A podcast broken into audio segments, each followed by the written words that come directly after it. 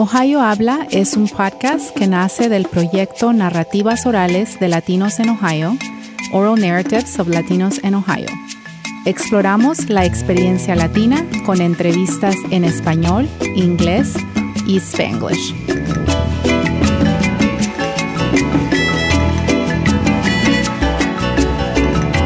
Bienvenidos a Ohio Habla. Soy Elena Fowles y hoy me acompaña Natasha Pongonis. Natasha es una de las fundadoras de Nativa, una empresa multicultural de mercadeo que usa información de datos para desarrollar estrategias de comunicación, contenido y mercadeo. Bienvenida a este episodio, Natasha. Muchas gracias por la invitación. Háblame un poco de ti, de dónde eres, a cuándo llegaste y cómo llegaste a Ohio. Sí, soy originariamente de Argentina y llevo acá casi 20 años. Me gradué en el 2000 y me vine para Columbus, Ohio. Fui parte de un intercambio que la Universidad de Ohio tiene con la Universidad Católica de Argentina. Entonces pude venir a hacer un programa acá de arquitectura y ahí lo conocí al que es actualmente mi esposo. Estuvimos de novio durante muchos años a través de la distancia. Me fui a hacer mi maestría a la Universidad de Venecia en Italia y cuando me gradué me vine para Ohio con la idea de que nos íbamos a ir a vivir a Francia. y bueno, esas cosas que uno planea, planea y la vida te, te da otros otros rumbos y terminamos quedándonos acá en, en Ohio. bien.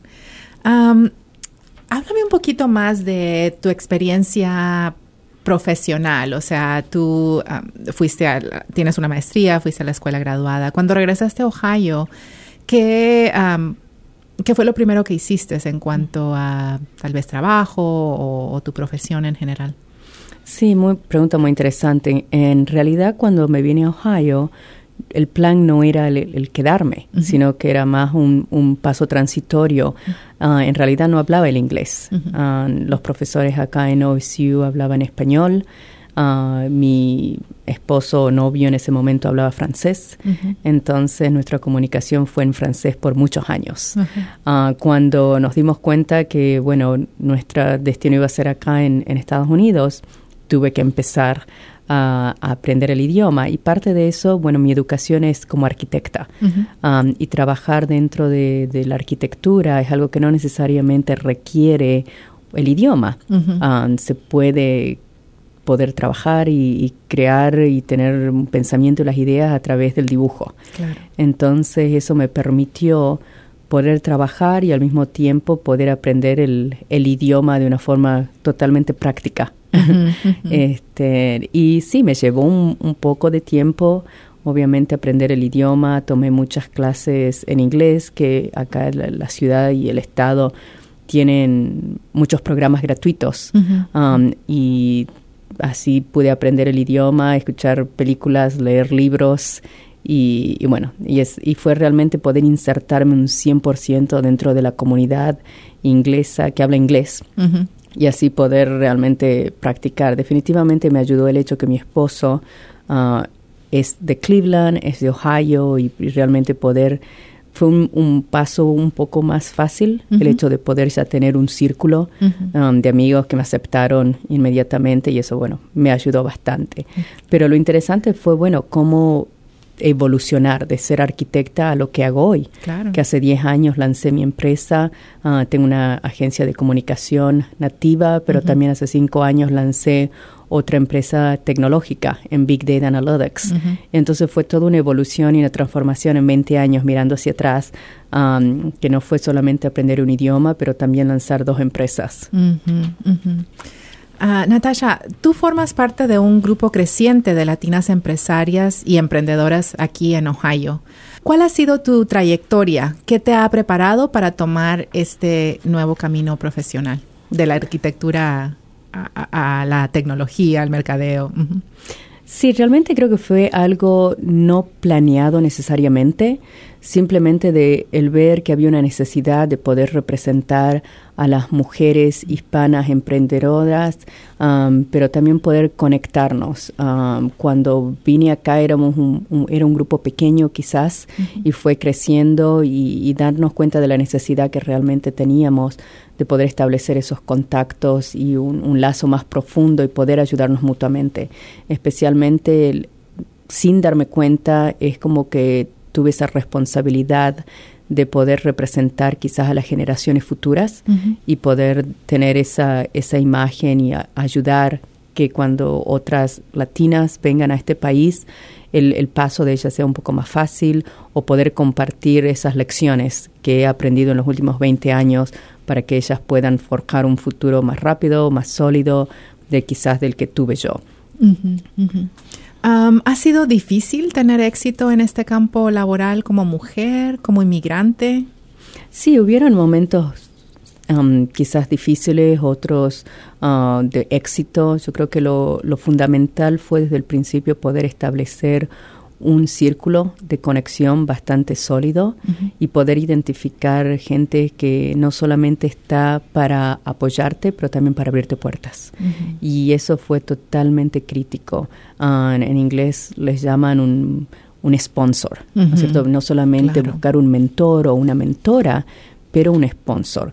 Um, y hacer networking, networking, um, desarrollar conexiones no solamente dentro del círculo de mujeres hispanas uh, y latinas, sino también expandir ese círculo, porque es importante poder tener una presencia y poder tener relaciones a, nivel, a todos los niveles. Ah, y no necesariamente dentro de la industria, sino de otras industrias también.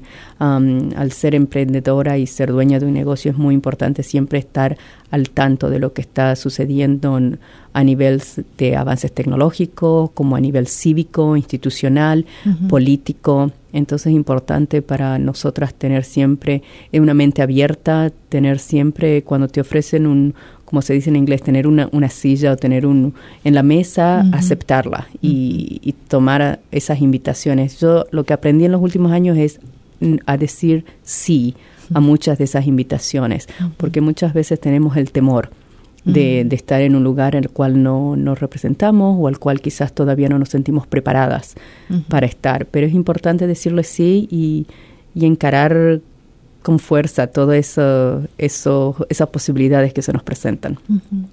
Antes de preguntarte un poco más acerca de, tu compañía, eh, mencionaste algo que me llama mucho la atención y que, que no siempre eh, forma parte tal vez ah, de las relaciones que tenemos con otras mujeres. Eh, pensamos mucho en la mentoría, como mencionaste, ¿no?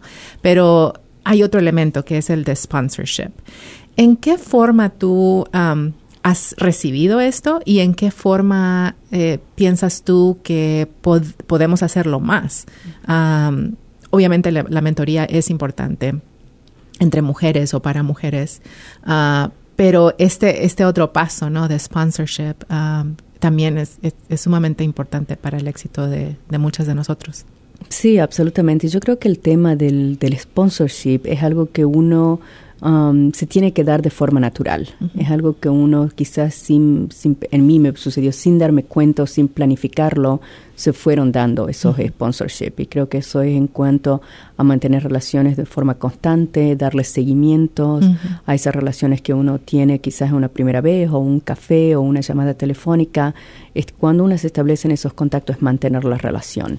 Ah, y al mismo tiempo, en totalmente creo en lo que se llama la, imagen personal, el personal branding. Es algo que siempre tiene que estar en, mente y hacer hincapié en la importancia de tener ese personal branding, ser consistente, tener un énfasis y una estrategia en cuanto, en cuanto a eso, cómo uno quiere ser visto, pero lo importante que siempre es no solamente cómo uno es ser visto, sino lo que la gente dice cuando no estás en, presente en ese espacio, cómo te ven, cómo te consideran y, las primeras veces que tuve esos sponsorship fueron quizás un poco de sorpresa, sin saber cómo llegaron o por qué dieron mi nombre, pero realmente fue una oportunidad para darme cuenta o reafirmar quizás no solamente la importancia de, de lo que estoy haciendo con mi trabajo, pero también a nivel personal. Y también eso requiere una responsabilidad. Entonces un balance de, un poco de los dos, darse cuenta de que estamos llevando una responsabilidad que es representar a nuestra comunidad, ya sea hispana o de mujeres, ah, y al mismo tiempo a, la empresa y a los clientes que llevamos. Muy bien.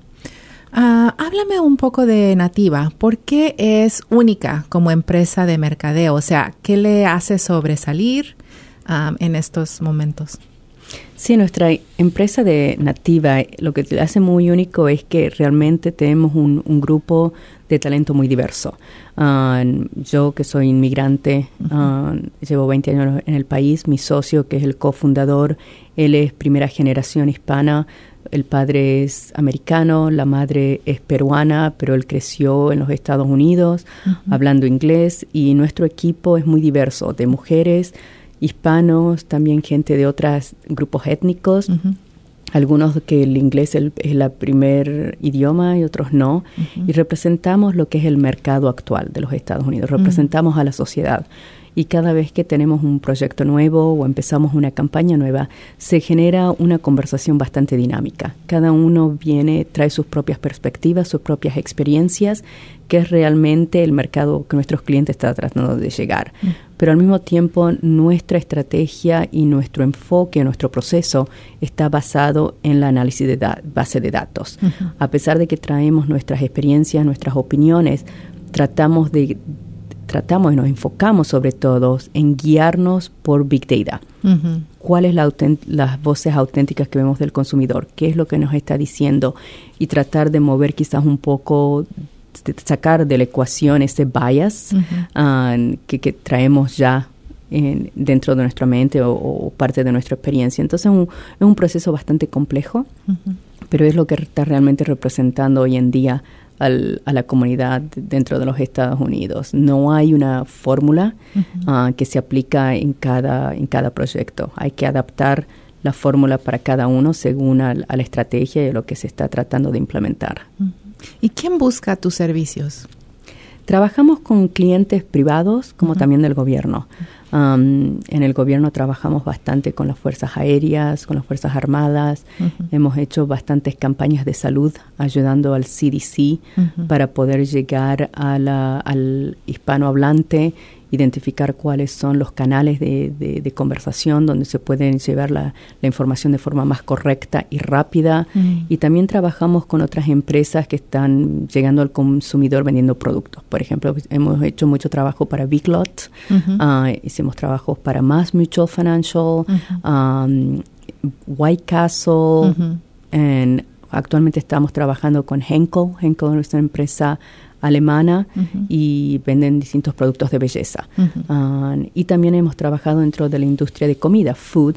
Um, Sigma Food es una de las grandes marcas ah, mexicanas de productos lácteos.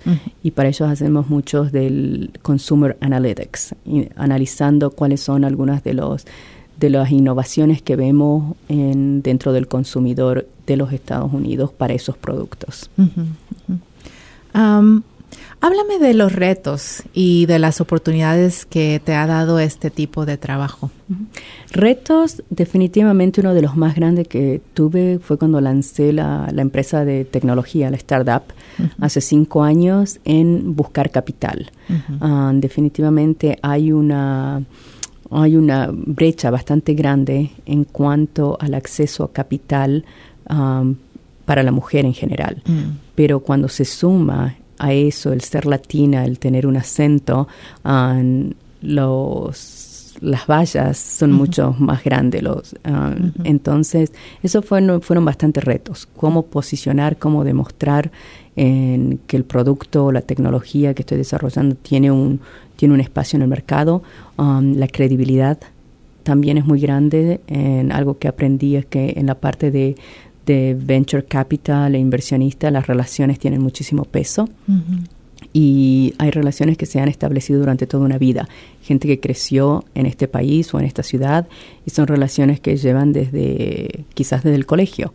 Entonces, ¿cómo poder derribar o cómo poder este, romper algunas de esas, de esas relaciones y posicionar tu producto o tu mensaje. Ah, entonces, esos fueron algunos de los de las barreras quizás y lo que aprendí fue no solamente limitarme con lo que tengo dentro de mi mercado o lo que tengo al alcance, sino buscar qué hay más allá, qué hay fuera de la ciudad de Columbus, qué hay fuera de la ciudad del estado, ver cómo establecer conexiones en Nueva York o en San Francisco, o en Los Ángeles.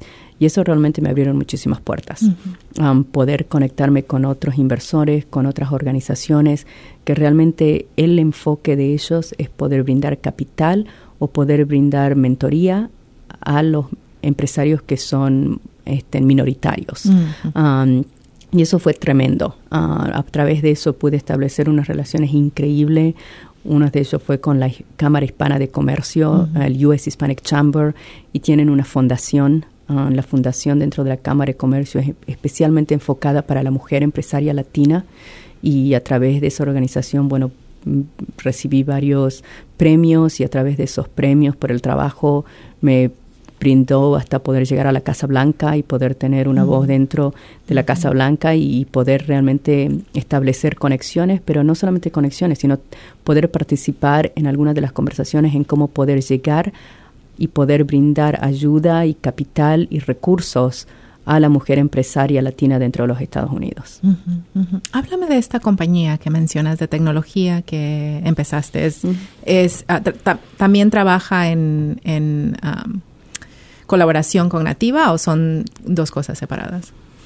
Eh, trabajan, colaboran los dos. Eh, mi socio en Nativa también es el socio cofundador en, en OYE Business Intelligence.